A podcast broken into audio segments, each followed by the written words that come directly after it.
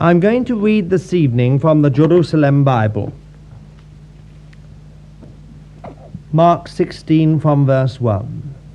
When the Sabbath was over, Mary of Magdala, Mary the mother of James, and Salome bought spices with which to go and anoint him. Very early in the morning, on the first day of the week, they went to the tomb just as the sun was rising. They had been saying one to, uh, to another, Who will roll away the stone for us from the entrance to the tomb? But when they looked, they could see that the stone, which was very big, had already been rolled back. On entering the tomb, they saw a young man in a white robe seated on the right hand side, and they were struck with amazement. But he said to them, There is no need for alarm. You are looking for Jesus of Naz- Nazareth, who was crucified. He has risen. He is not here. See, here is the place where they laid him. But you must go and tell his disciples and Peter. He is going before you to Galilee. It is there you will see him, just as he told you. And the women came out and ran away from the tomb because they were frightened out of their wits. And they said nothing to a soul, for they were afraid. Having risen in the morning on the first day of the week, he appeared first to Mary of Magdala, from whom he had cast out seven devils. She then went to those who had been his companions and who were mourning and in tears, and told them. But they did not believe her when they heard her say that he was alive and that she had seen him. After this, he showed himself under another form to two of them as they were on their way into the country. These went back and told the others who did not believe them either. Lastly, he showed himself to the eleven themselves while they were at table. He reproached them for their incredulity and obstinacy, because they had refused to believe those who had seen him after he had risen. And he said to them, Go out to the whole world, proclaim the good news to all creation. He who believes and is baptized will be saved. He who does not believe will be condemned. These are the signs that will be associated with believers. In my name they will cast out devils. They will have the gift of tongues. They will pick up snakes in their hands and be unharmed should they drink deadly poison. They will lay their hands on the sick who will recover. And so the Lord Jesus, after he had spoken to them, was taken up into heaven. There, at the right hand of God, he took his place. While they, going out, preached everywhere, the Lord working with them and confirming the word by the signs that accompanied it. I want this evening to go on from last week without really going over anything of what we said. You will remember that we were just dealing with this first point, this first subsection of this last division of Mark's Gospel, uh, which we have entitled The Servant of the Lord Exalted to the Right Hand of God. And we were dealing with that first subsection, which was the resurrection of the servant of the Lord. And we got to verse 14. We had completed verse 13. Now we come to verse um, 14. And finally, here, Mark records the appearance of the risen Christ to the eleven whilst they were having the evening meal together. It is quite clear that, with the exception of Thomas, uh, this particular instance was conclusive as far as the apostles were concerned. Christ reproached them for their unbelief and obstinacy of heart because they had refused to believe those who had seen him alive from the dead. Now, in actual fact, it's put very simply. We'll read the verse, verse 14. And afterward, he appeared to the eleven themselves as they were reclining at table, and he reproached them for their unbelief and hardness of heart, because they had not believed those who had seen him after he had risen. Now, if you'll just look at one or two of these words. First of all, that little word, afterward. It is not the same word as is used in verse 12, where it says, and after that. It is correctly translated afterward, but it has with it the suggestion of at length or at last. Afterward, at length, he appeared to the eleven. Mark does not mean that this was the final appearance of Christ that after this appearance he did not appear again. In fact, we know that he did appear a number of times after this. What he means is that this appearance of Christ to the eleven was conclusive in bringing the apostles to clear faith. It also indicates, perhaps, that there was some purpose of the Lord in leaving the eleven till almost the last. We have already pointed that out in our study last week, how the Lord could so easily have appeared to the eleven right at the beginning and really convinced them of his resurrection. But instead, he first appears to Mary Magdalene, then he uh, appears to the two other women, both of whom, all of whom come back and report but are not really believed. Then he appears to two humble d- disciples on the road to Emmaus who return and are not really believed. And finally, and only then, at length, does he appear to the eleven. That it was conclusive in bringing the eleven to clear faith in Christ's resurrection is apparent from the much fuller accounts that we have in Luke and John. Now, you will have to read those. I hope some of you have, because it will make this study much more interesting and relevant uh, to you. But if you um, turn particularly to Luke uh, 24 and verse 41, we read this.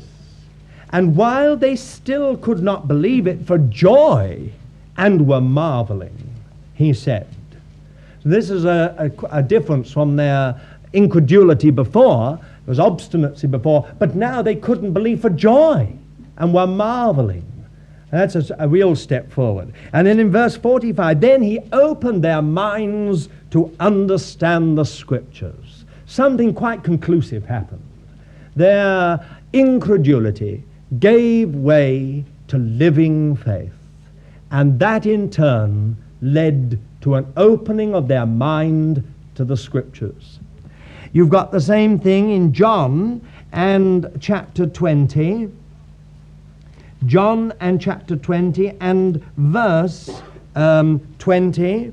And when he had said this, he showed them both his hands and his side. The disciples therefore rejoiced when they saw the Lord. Um, meaning really that they were convinced. And once they were convinced that it really was Him, they were full of joy. And then in verse 22, and when he had said this, he breathed on them and said, Receive ye the Holy Spirit. Another point about this verse 14, Mark gives no explicit indication as to the time of day other than in informing us that the eleven were having a meal together. From Luke, we learn that it must have been the latter part of Sunday at the very least because he says that Christ appeared among them when the two who had returned from Emmaus were recounting their experience. And there was evidently some discussion about it. Luke says, suddenly he appeared among them. Uh, you'll find that again in Luke 24 from verse 33 to 36. John says, and therefore, of course, it must have been in the latter part of Sunday. Those two uh, disciples couldn't have got to Emmaus, broken bread with the Lord, and got all the way back to Jerusalem. It was only a Sabbath day's journey, that's perfectly true, but still, um, it must have been the latter part of Sunday. John says that it was the evening of the day Christ arose. If you look again in John 20 um, and verse 19, he says, When therefore it was evening on that day, the first day of the week, on that day. Now, if you look at chapter 20 and verse 1, it says, Now on the first day of the week, Mary Magdalene came to the tomb. So, in fact, what he means is that it was in the evening of a Sunday that it happened. It would seem, therefore, from Luke and John and Mark that the meal that the, the, eleven were having together was the main e- meal of the day, the evening meal. Um, fourthly, will you notice the little uh, word in your authorized version and revised version, sat at meat, or if you have the revised, stand revised standard version, set, sat at table, or the New American Standard Bible, better, reclining at table. The normal custom was not to sit up at the table as it is today. Um, the normal custom then was to recline on couches around the table. Thus, the word is literally to lie up. Um, you didn't sit up. you sort of reclined. You, you, uh, you were sort of more on a horizontal uh, level um, than a vertical level. Uh, a fifth point to the eleven. This is how silly some liberal scholars can get to. But I think it's a point we have to make. That's why I'm taking all these points one by one. This does not mean 11 people literally, but was the collective name given for the apostles at that time. They refer to it. It's a very interesting little um, evidence of the authenticity of these records that they did not refer to them as the 12, but referred to them as the 11. It was the collective name given to them, the 11, just like sometimes we speak of the big three. Um, or the big four, whatever else it is. Um, uh, here, we, they refer to the 11. It didn't mean that there were the 11, every one of them was present. It meant that the term was the 11. Now, very interestingly, um, uh, uh, Thomas wasn't present. We learned that from John's account of it. Thomas was not, but there were only ten present. Even more interestingly, Paul speaks of the Lord appearing to Peter and then to the twelve. Now that's very interesting that a generation later, more or less, the Apostle Paul referred to them as the twelve. You see, it was a collective meaning. In actual fact, it was neither 11 precisely nor 12 precisely, but 10. To quibble about it is quite remarkable. Um, but people do. They say that this is a reason why they can't trust the Word of God. In actual fact, I find it a most remarkable evidence for trusting the Word of God. That here we have in the record something left untampered, the eleven, because it was the collective name for them all. And then another point will you notice, he reproached them for their unbelief and hardness of heart. Their unbelief and hardness of heart. The risen Christ reproached them for their incredulity and stubbornness. Unbelief is not here to be understood, listen carefully to me, as total disbelief or as being void of faith but as incredulity, as a slowness to believe. The apostles were not void of faith. They were very, very slow to believe. They were just incredulous. Faith was there. That faith which was the gift of God, of which our Lord Jesus has said of Peter, I have prayed for thee, thy faith fail not, was in fact there, even with this incredulity. We all know this so well in our own personal experience, surely, that we can have living faith. We've come to the Lord, and yet we're so slow to respond in faith to what the Lord commands or what the Lord does.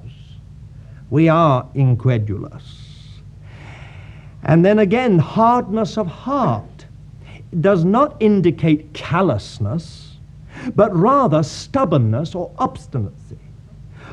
One finds in the work of God that unbelief, listen carefully, and obstinacy go hand in hand. Some of the most obstinate people I've known amongst believers have been the incredulous. In the same way, true faith and a tender, open heart are also linked together. No one can say that it's because they're a rationalist as a believer. They're a rationalist, that they find it hard to believe. It is nonsense. It goes back to the heart. Where there is an open, tender, sensitive heart to the Lord, you find living, dynamic faith. Where there is a stubbornness and an obstinacy, an entrenchment in our own conceptions, our own understandings, and our own opinions so often, limited, you will find incredulity, unbelief. It is amazing to see in God's work and service how latent unbelief and obstinacy can exist even when God is present in the most marvelous manner. You will remember that word about the, the believers in um, the wilderness in Hebrews and chapter 4, where it says, Because it was not mixed with faith in those um, who believed, they perished. They saw the manna every day, bar one of every week of the 40 years. They saw the water come out of the rock miraculously. They saw the pillar of cloud by day and the pillar of fire by night. They saw the Lord thunder on Mount Sinai. And in the presence of miracle after miracle after miracle, still there was that latent unbelief and obstinacy it is that that gives rise to murmuring, to discontent, to backbiting, to faction. Such unbelief always leads to disobedience in the end. Now take to heart my words. Such unbelief always leads in the end to disobedience. In the same way, true faith leads always to obedience. It is the obedience of faith. May the Lord deliver us all from that stubbornness of unbelief that some think of as being real. God preserve us from it. When in fact it is nothing more than sheer unbelief covered up under the guise of discernment or shrewdness. It isn't. It is not being real at all. All it leads to is a real falling away and disobedience. What we need is that tender heart that trusts in God and does His will and works His works. Furthermore, it was to bring this lesson home to the eleven clearly that the Lord did not appear to them straight away. If the people of God were to be led in the right way, their leaders, above everyone else, must be the possessors of living faith. Unbelief and hardness of heart cannot be left to be dressed up in the guise of caution, wisdom, and common sense. And that is why the Lord left the eleven to last. He wanted to settle this matter with them by giving them time to find that within their own hearts was this unbelief and hardness. It is a very interesting thing, if I may say this, since it's being recorded and may be of help to leadership, not only here but elsewhere, that in the East, the shepherd always leads the flock. He is never the brake to the flock. He leads the flock. When leadership leads the flock, there's no need to have brakes. Because the very leadership itself, because it's strong, it's clear, it's sensitive to God, it's open hearted to God, and has living, dynamic faith, there's no need to be holding back all the time. Our great problem in leadership is again and again all over the world. We find the leadership holds back, whereas the people see more clearly sometimes what is the way of the Lord. It was so with the apostles. Those women had made a discovery which was the most tremendous discovery in the universe. Those two humble disciples had made a discovery which was to change the face of history. But the eleven apostles, they treated it as idle tales, nonsense, foolish talk. That's what unbelief and hardness of heart can do to us. Mark tells us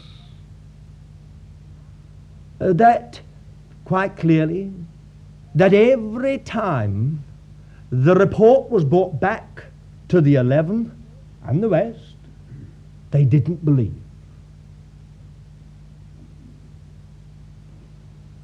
Even when the Lord finally appeared amongst them in Luke's account, he informs us that they were so startled and frightened by the Lord's appearance, thinking that they were seeing a ghost, that he had asked them why such doubts and questionings arose in their hearts.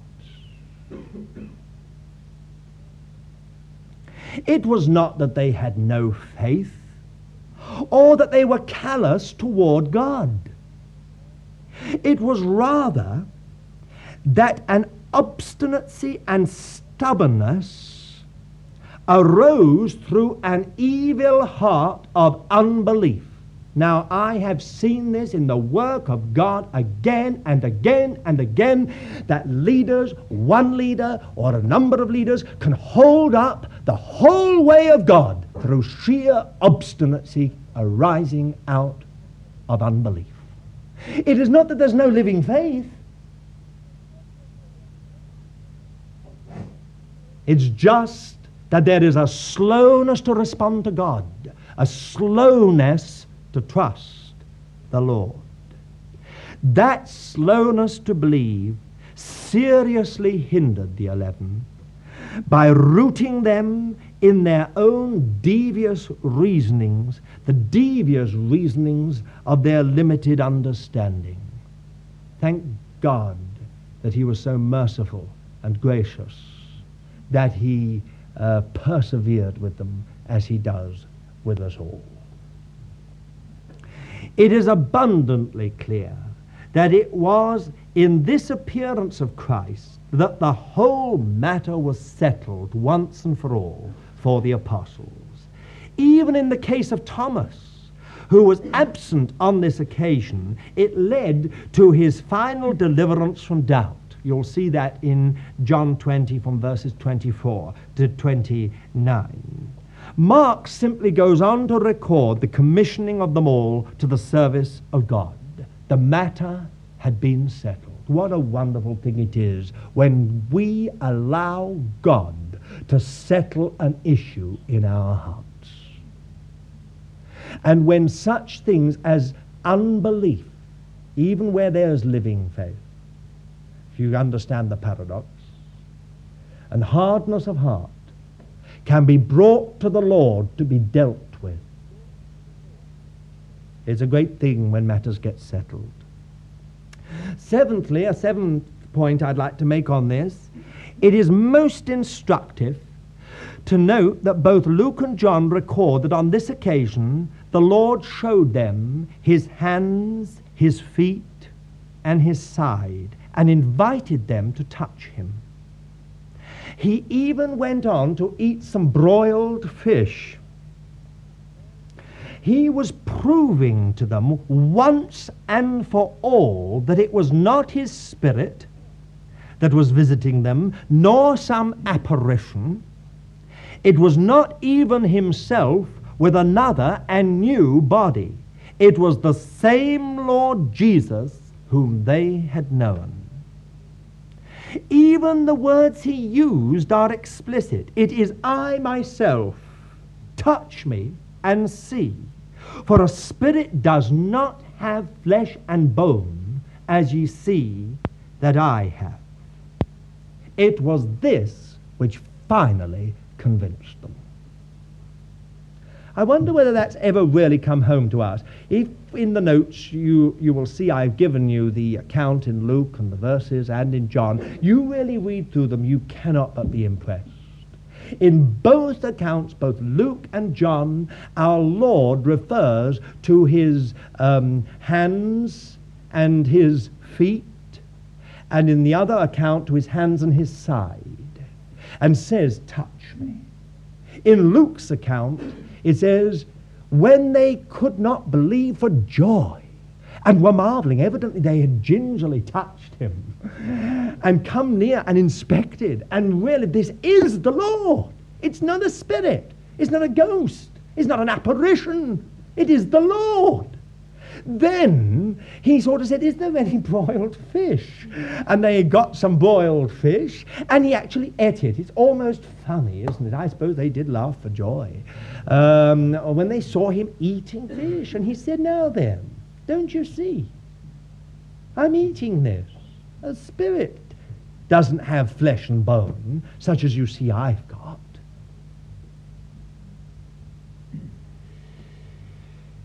It finally convinced them. Luke says, while they could not believe it for joy and were marveling, John says they rejoiced when they saw the Lord.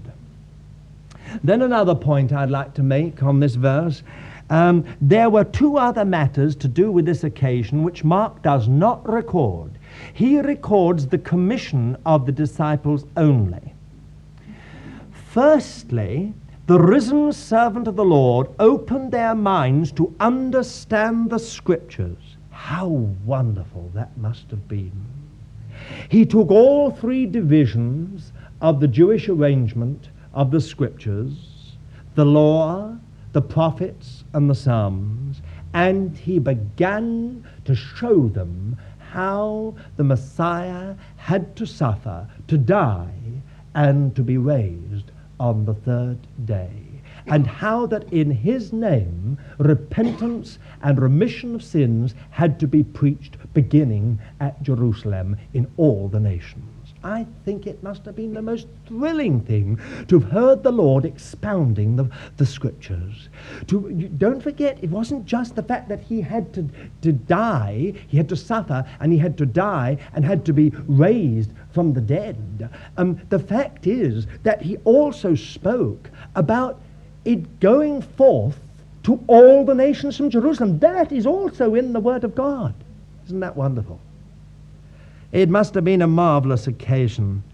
They had been so dull of understanding. Now he opened their mind to understand the scriptures.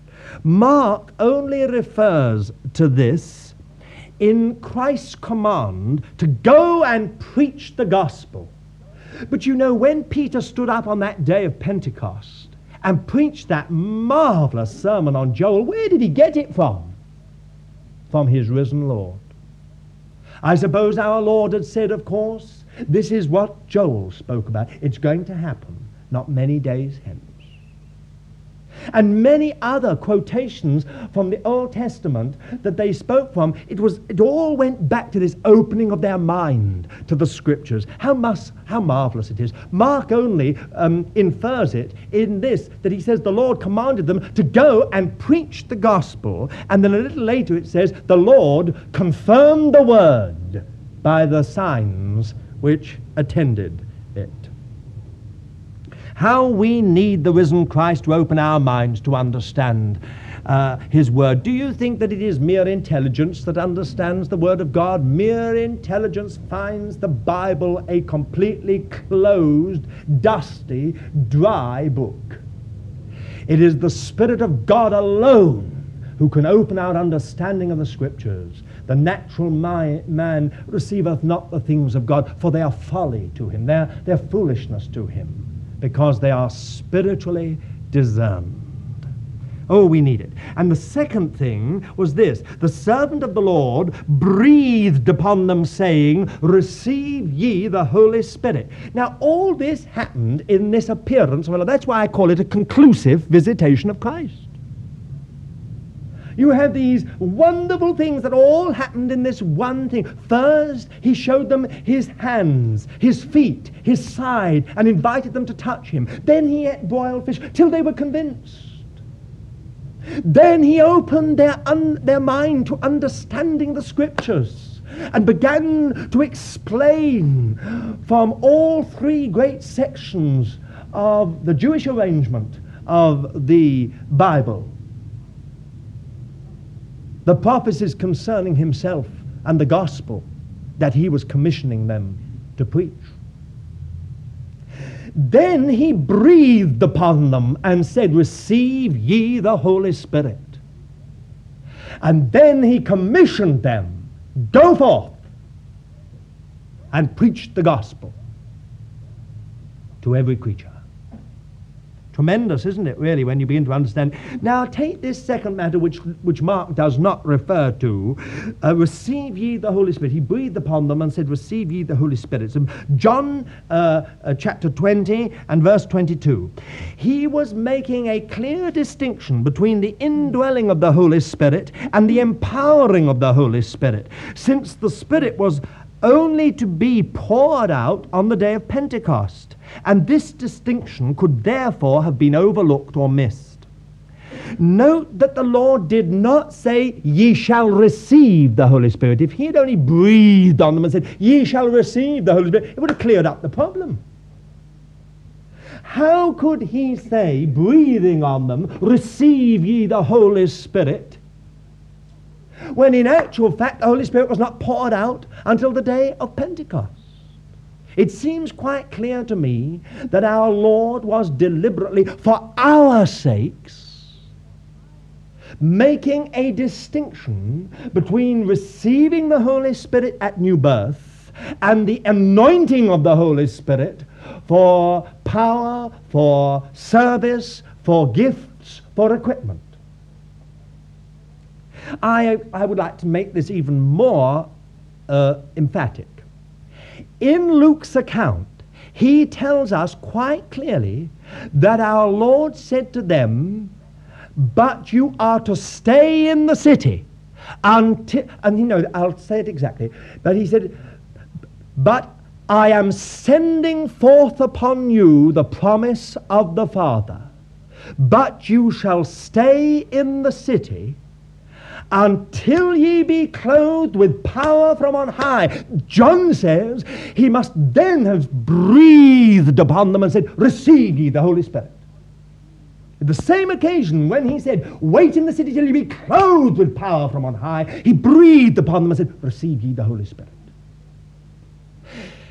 It is quite clear to me our Lord is not the Lord of confusion or disorder it is quite clear that he was differentiating between the indwelling of the Holy Spirit and the empowering of the Holy Spirit.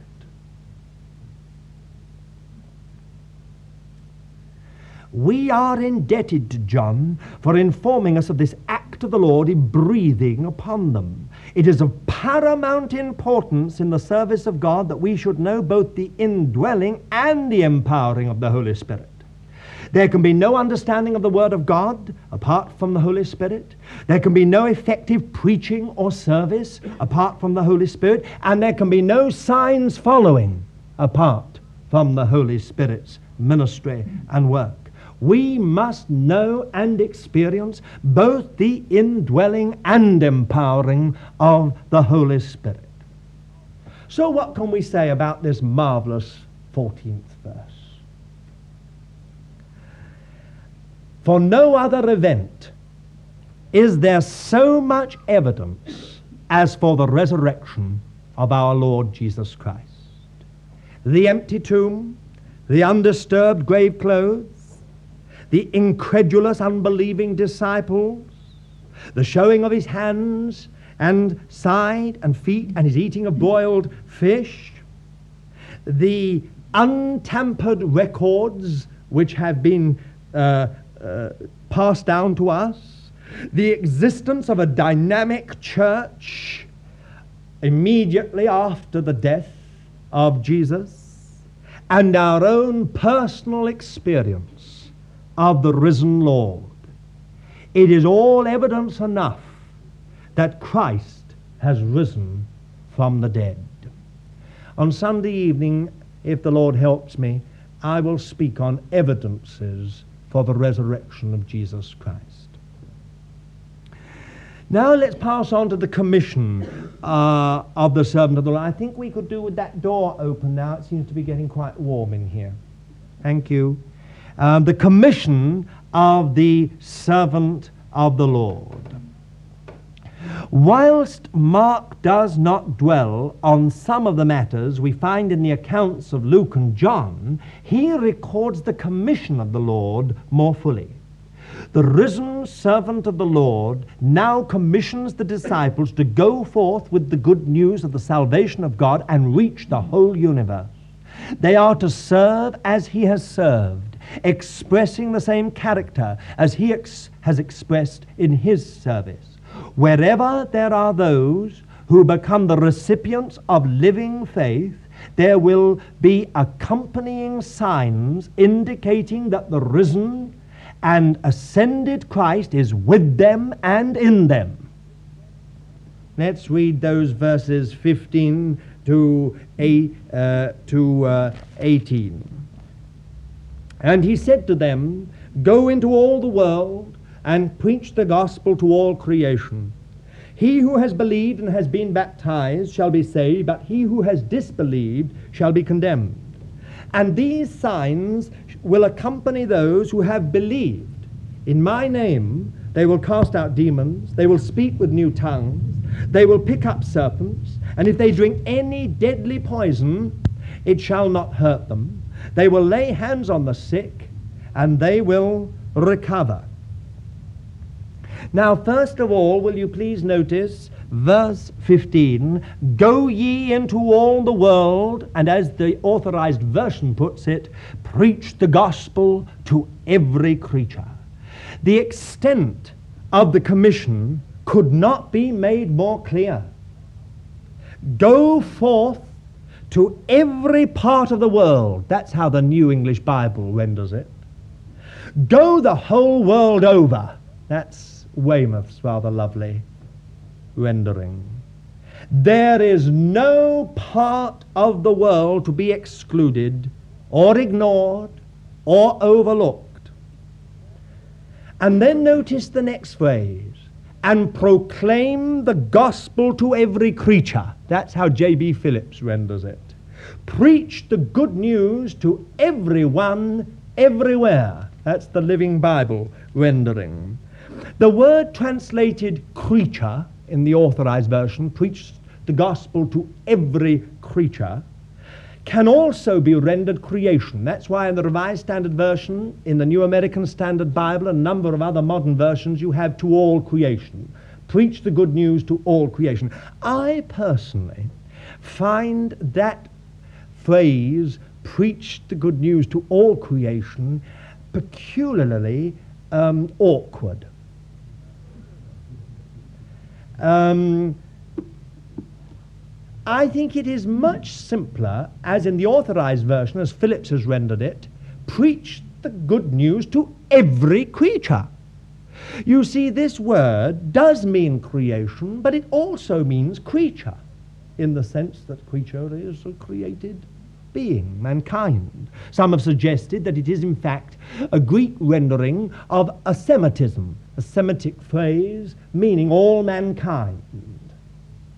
I don't think it means, as legend has it, that we're to go out and preach to the birds um, and animals, although I have no doubt at all, listen to me, that the gospel has very much to do with the natural creation and the natural order of things.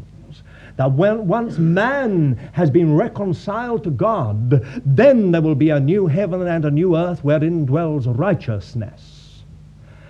But it seems to me quite clear, whatever we might feel, that here we ha- have the widest commission possible. We are, are not told to just go and preach to the elect. We are not told to just go and proclaim the gospel to those who will believe. We are told to go into every part of the world and proclaim the good news to every creature as the Living Bible perhaps puts it, best of all, to everyone everywhere. That's the way of getting over Greek, this Greek word, creation. To everyone everywhere. It is a gospel as wide as creation itself.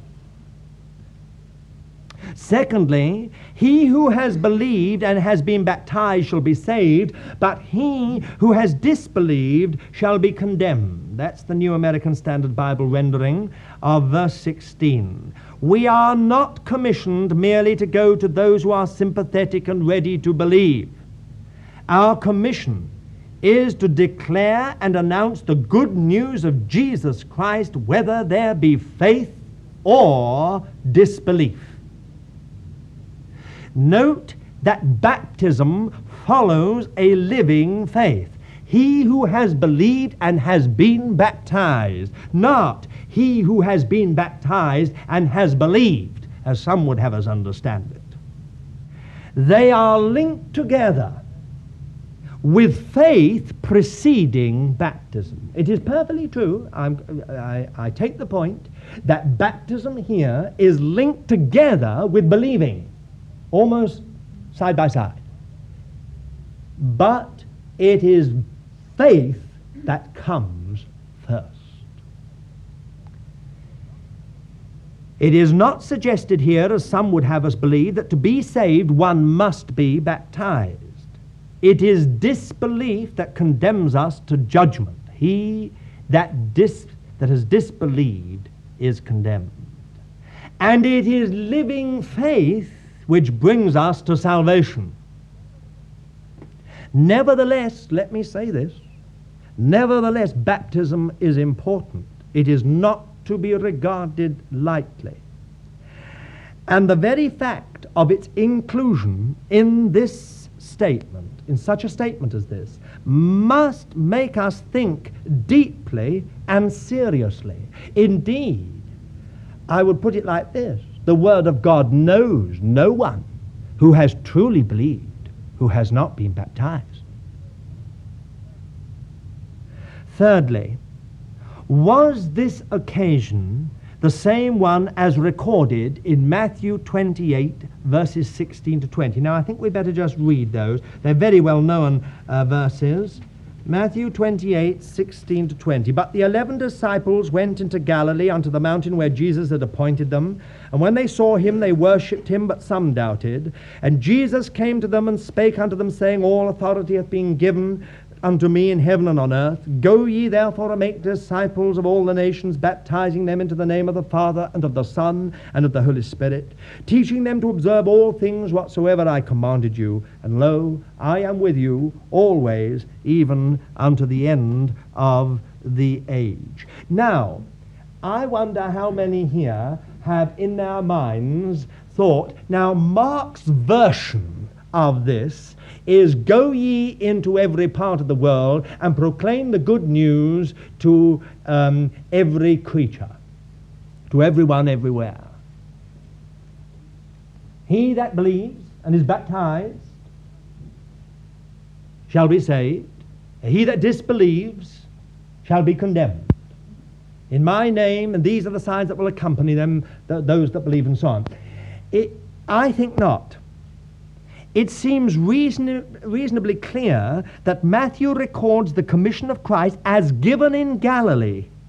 Probably on the occasion which Paul mentions in 1 Corinthians chapter 15 verse 5 when 500 were present and saw the risen Lord including the 11 this occasion Mark, of, of which Mark speaks was in Jerusalem when only the apostles were present and would have preceded the occasion recorded by Matthew it seems to me reasonably clear that Mark's account is a, a commission which is to us all, but was given privately to the apostles. Whereas the marvelous commission in Matthew 28 was a much more public commission given probably in the presence of the 500, including the apostles. Fourthly, and here we come to one of the great controversial points. These signs shall accompany though them that believe. Verse 17, Revised Version, Revised Standard Version, New American Standard Bible. Over these words there has been much controversy and debate, nor is the conflict over. What, what did Christ mean when he spoke of these signs which accompany those who believe? Now, notice carefully, please, certain things.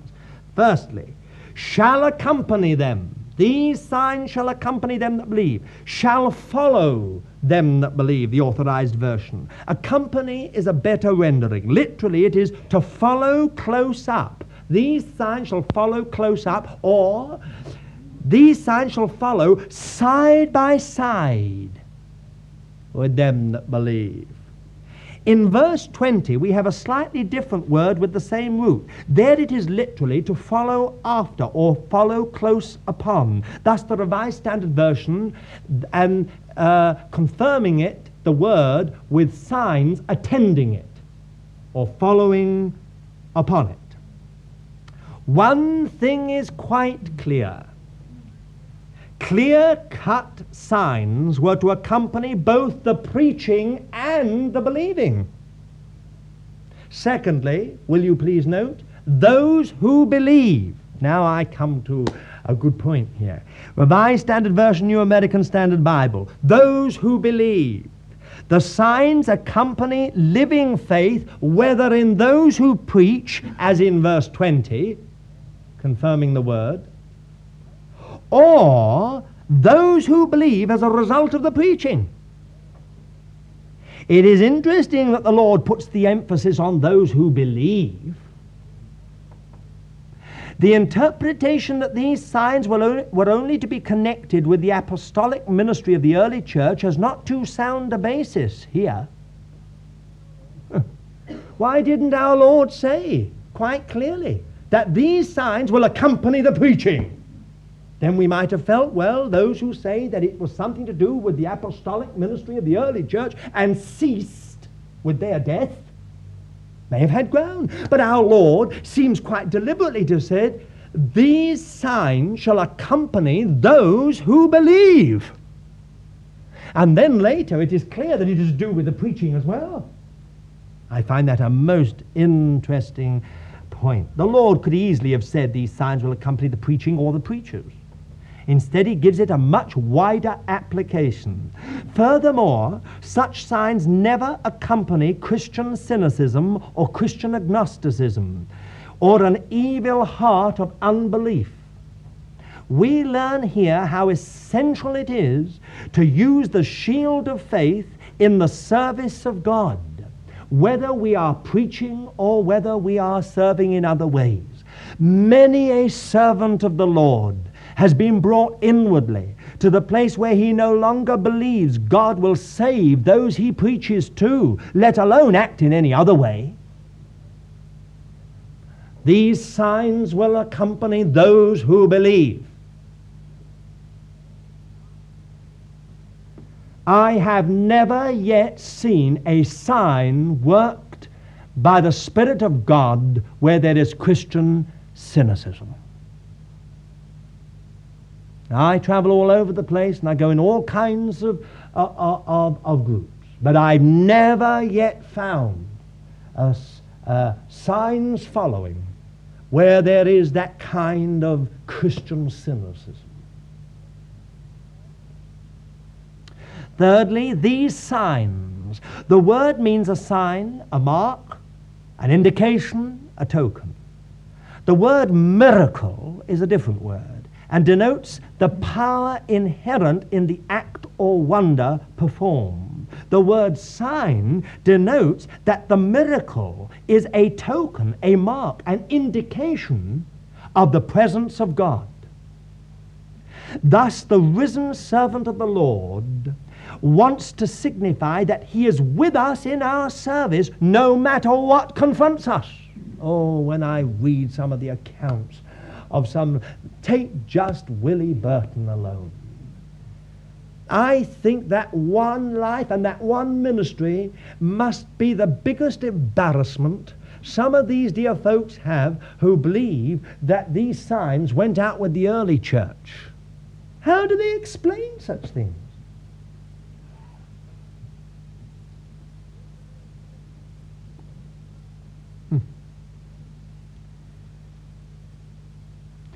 Of, fourthly, in my name. It is not in our own name that, w- that these signs follow. Company. Not in the name of apostles. Not in the name of a teaching. Not in the name of a movement or a denomination. It's not even in the name of the true church. It is to be in His name alone that these signs will be performed.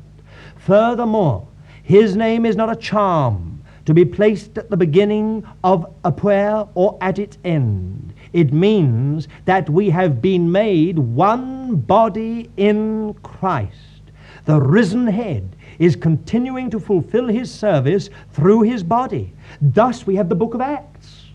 It is the Lord continuing both to do and to teach in and through his body.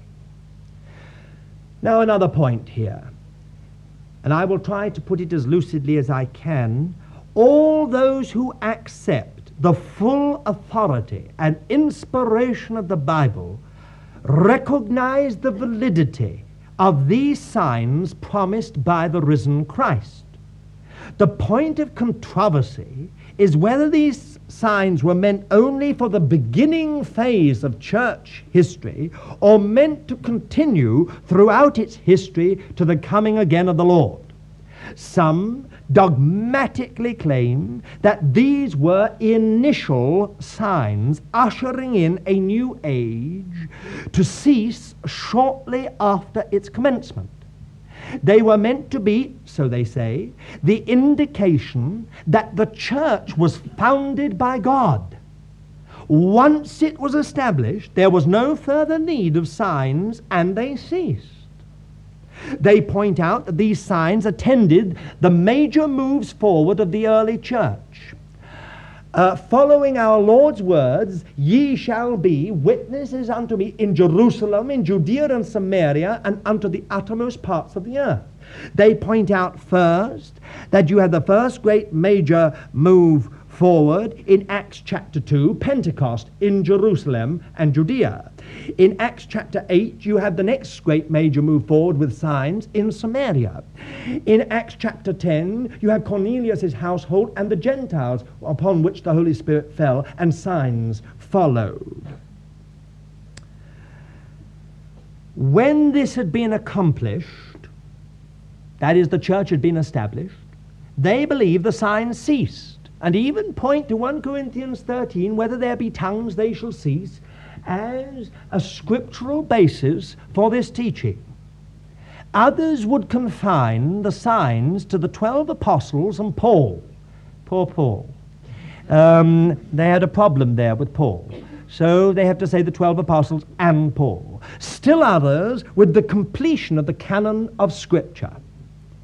Our problem with this interpretation is simple but profound Nowhere does the risen servant of the Lord as much as infer, let alone suggest, that these accompanying signs will cease. Indeed, the plain meaning of his words are, are quite clear. Wherever in the world the gospel is preached and people believe, these signs will accompany them. And, dear friends, they have. It doesn't matter whether you go back to the beginning of the China Inland Mission or whether you go back to the beginning of other great missionary movements in different parts. Signs accompanied the preaching of the gospel. The history of the true church of God does not bear out the view that these signs ceased with the early church. Throughout its history, every time there has been a movement of the Spirit of God, signs have accompanied it. I go back to the Paulicians, or the Bogomils, or the Albigenses, or the Waldenses, the Anabaptists, the Huguenots, the prophets of Cevennes, to the Quakers, no more charismatic movement in the world than the Quakers, although they never sung. Um, my word. The early Methodists, the early Moravians, where shall we end? The Irvingites, that despised group in the middle of the last century. Where shall we end? To the modern Pentecostals and to the charismatic. Where, may I ask, have these gifts ceased? Right back in the fourth century, there was a group called Montanists who believed in speaking in tongues and prophesying. So when did these gifts cease? Good question. It is surely a most dangerous attitude to attribute all such signs to the devil, even if at times there has been excess or falsehood. Once, however, one has adopted the kind of view that all signs have ceased with the canon of Scripture or with the apostolic ministry of the early church, one is left with no alternative but to attribute every reappearance of signs to Satan or to mass psychology. It is the more sad when we realize that there is neither foundation in the Bible for such a view nor evidence for it in church history. The true church of God has a heavenly and spiritual character. It is, after all, the body of Christ, and therefore the miraculous is commonplace. It is the overriding of the throne of God in this fallen order and should be commonplace. Thy kingdom come, thy will be done as in heaven, so on earth. How can we be joined to a risen head?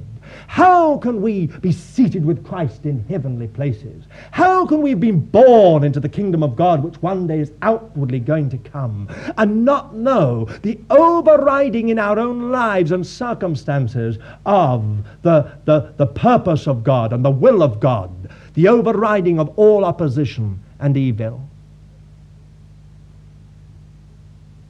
It is not that we should always be looking for cheap thrills or sensations. God preserve us from such an attitude. The greatest miracle is beyond any doubt our salvation, our new birth, and our union with God in Christ. It would seem, however, a very strange thing to me if the victorious, ascended Christ, who is with us to the end of the age, were never at any point to manifest himself or give tokens that it is his word that we preach, his service that we perform, and his purpose that we fulfill. To me, the conclusion is inevitable, both from the words of Christ himself and from the rest of the New Testament, as well as the evidence from church history, that signs will accompany living faith so long as the body of Christ is in existence on this earth. Then will you notice that they will cast out demons. The, um, Matthew 16, verse 17 They will cast out demons. They will speak with new tongues. They will pick up serpents. If they drink any deadly poison, it shall not hurt them. It, they will lay hands on the sick and they will recover. There are five signs enumerated here. They are not exhaustive, but representative. That's very important. There are a number of the signs that are not mentioned here. These are not the only signs that follow, accompany those who believe. There are many, many others. We've only got to look to Acts to see them. We don't hear about the raising of the dead. That has happened. It's happened in, in this century. Uh, in some places. We, don't, we haven't heard of some of the other miracles uh, that have taken place uh, in other ways, uh, but uh, it is representative. The first and the last sign here, that is casting out demons and laying hands on the sick so that they recover, we have many examples of in the ministry of Christ and in the book of Acts. The second, we have no example in Christ's ministry, speaking in new tongues. But many in the book of Acts, and quite an amount of teaching in the letters. The third and fourth sign picking up uh, snakes and uh, not being harmed by drinking any deadly poison, we have hardly any example of, either in the ministry of Christ recorded or in the book of Acts, except for Acts chapter 28 from verses 1 to 6, where when the Apostle Paul was carrying sticks to light a fire, a viper who was warmed by the fire came out and fastened onto his hand.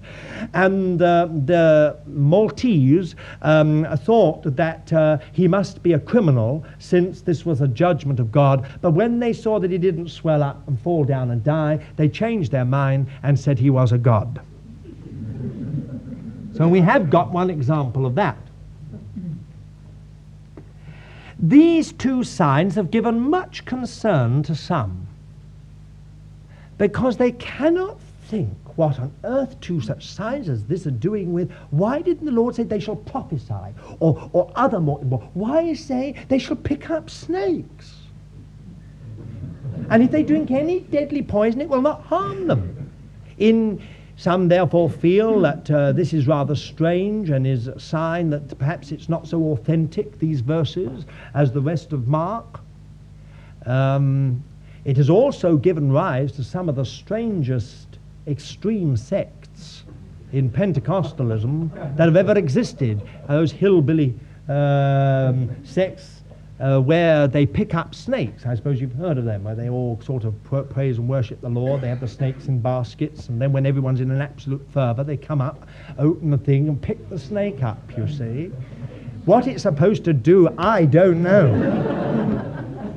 um, but anyway, they feel that they should do this because of this scripture. I, I can't believe that that's what we're meant to do.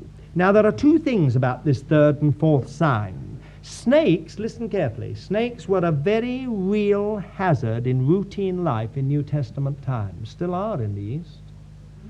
Um, uh, snakes come indoors, you know, in colder weather. Any of those who've been out uh, you know that.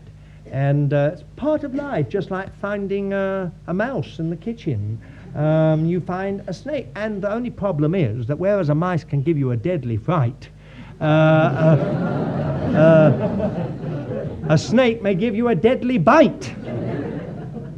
That was entirely inspired suddenly. Um,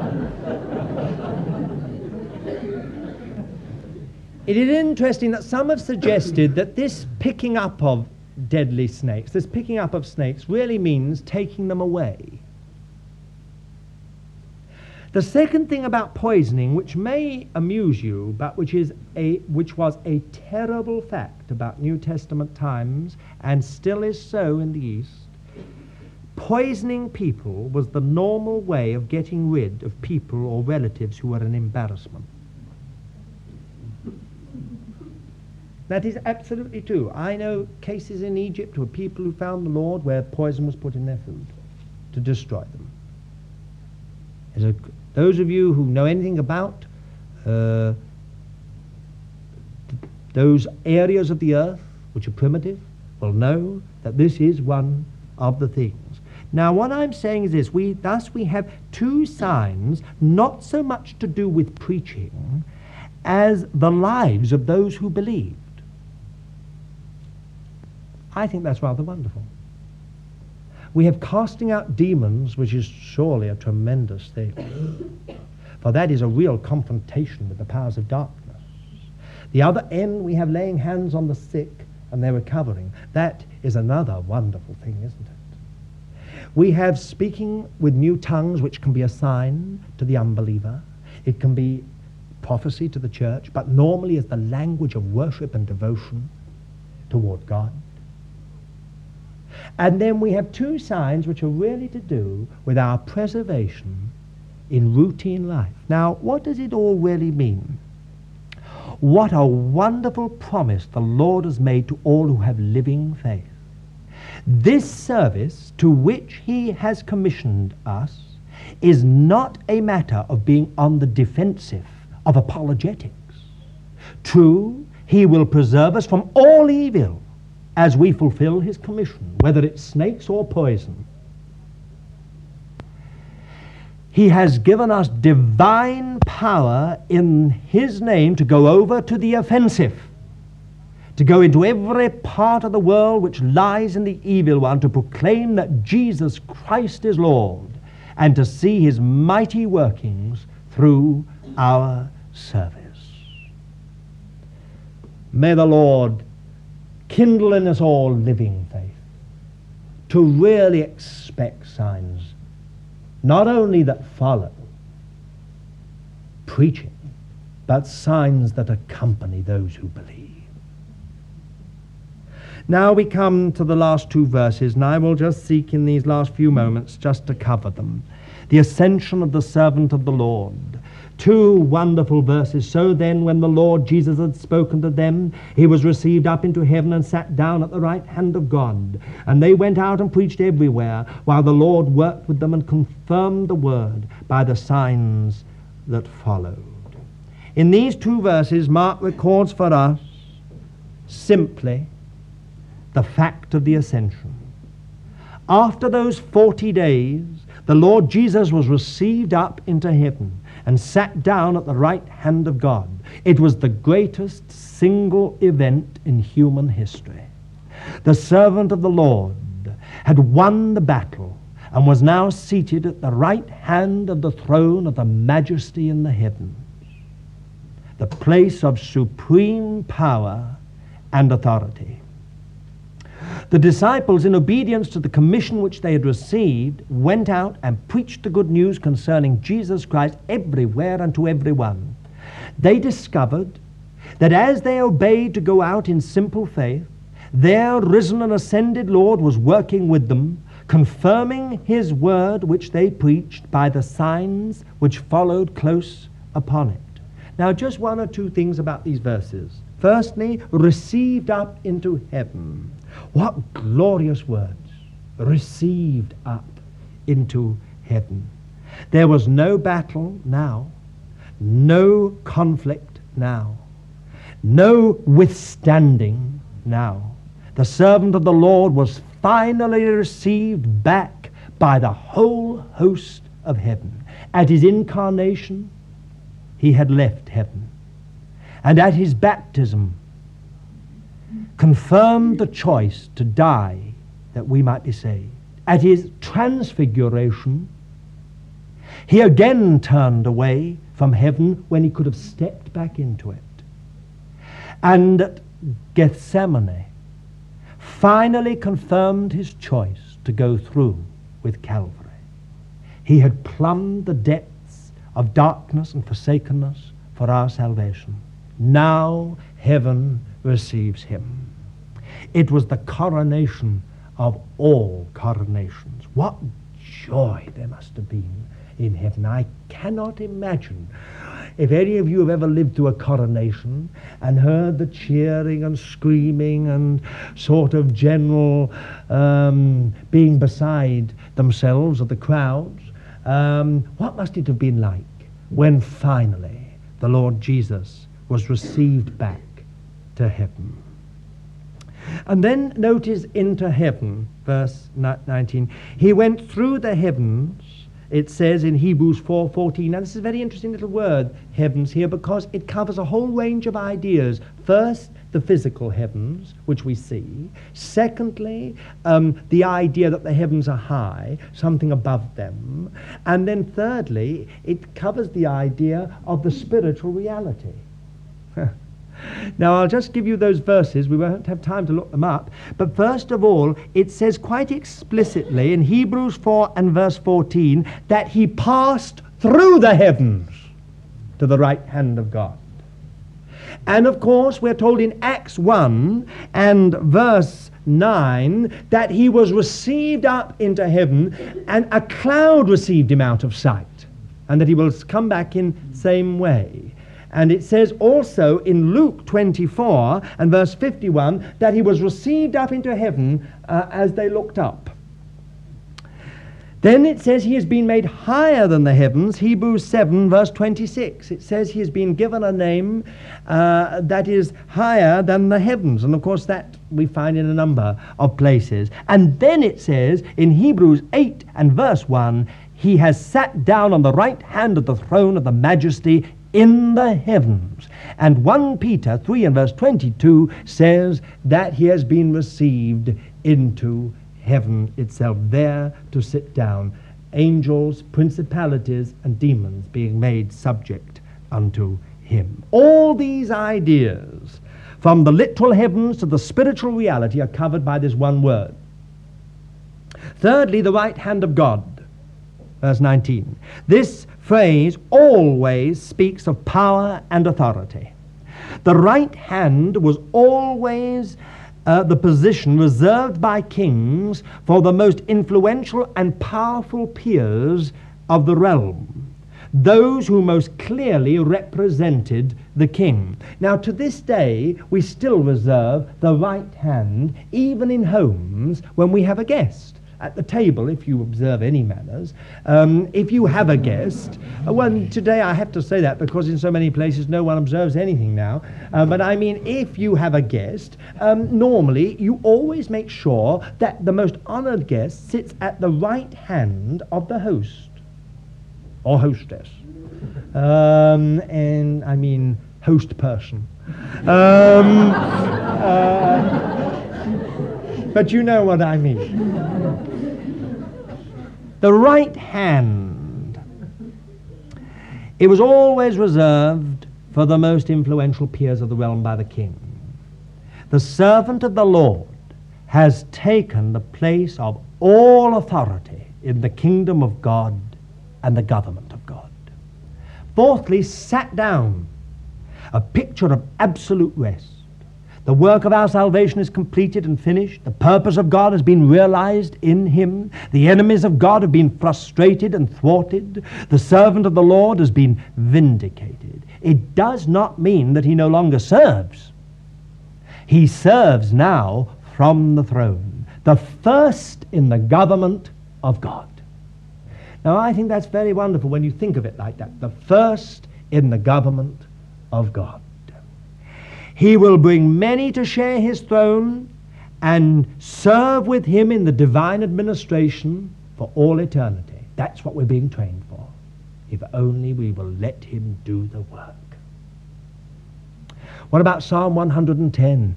Oh, I'll, it'll be in the notes, so if you really want to follow it up, you can go through it. But it's where, where it exactly says they, they offer themselves willingly in the day of his power, when it speaks of his ascension, ruling in the midst of his enemies. It says they offer themselves willingly in the day of his power. Are you?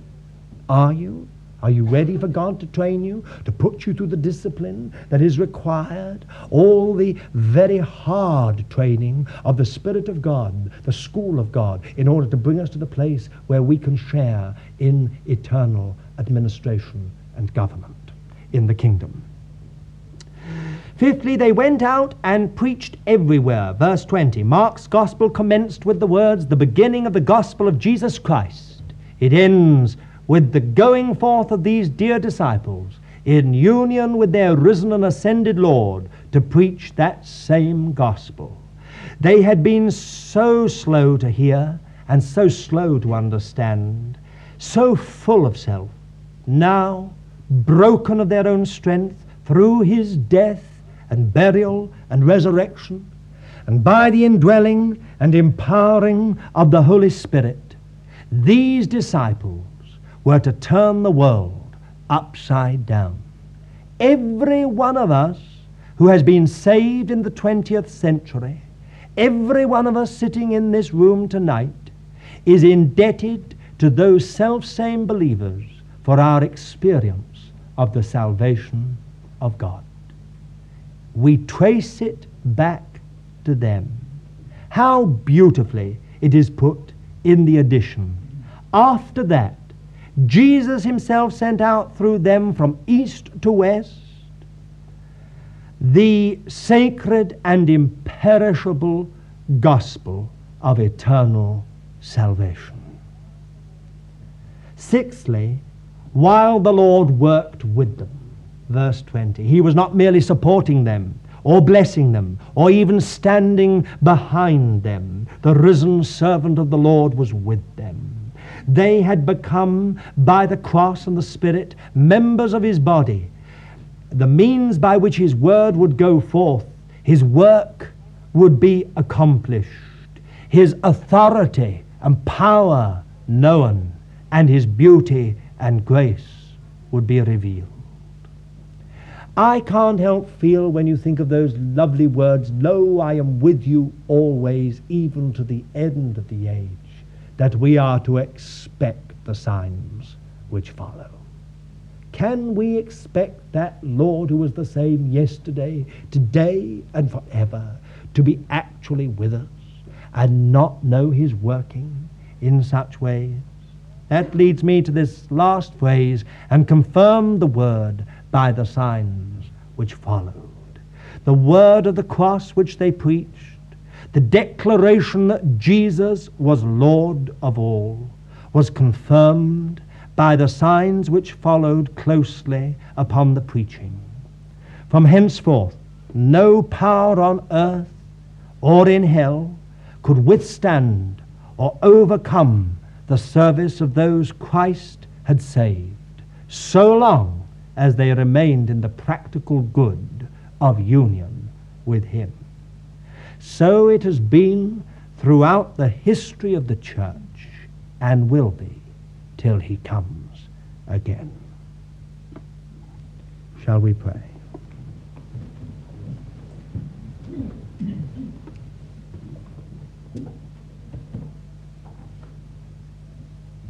Father, how we praise thee and worship thee for all this wonderful record that thou hast so faithfully watched over, so that it has come to us, Lord,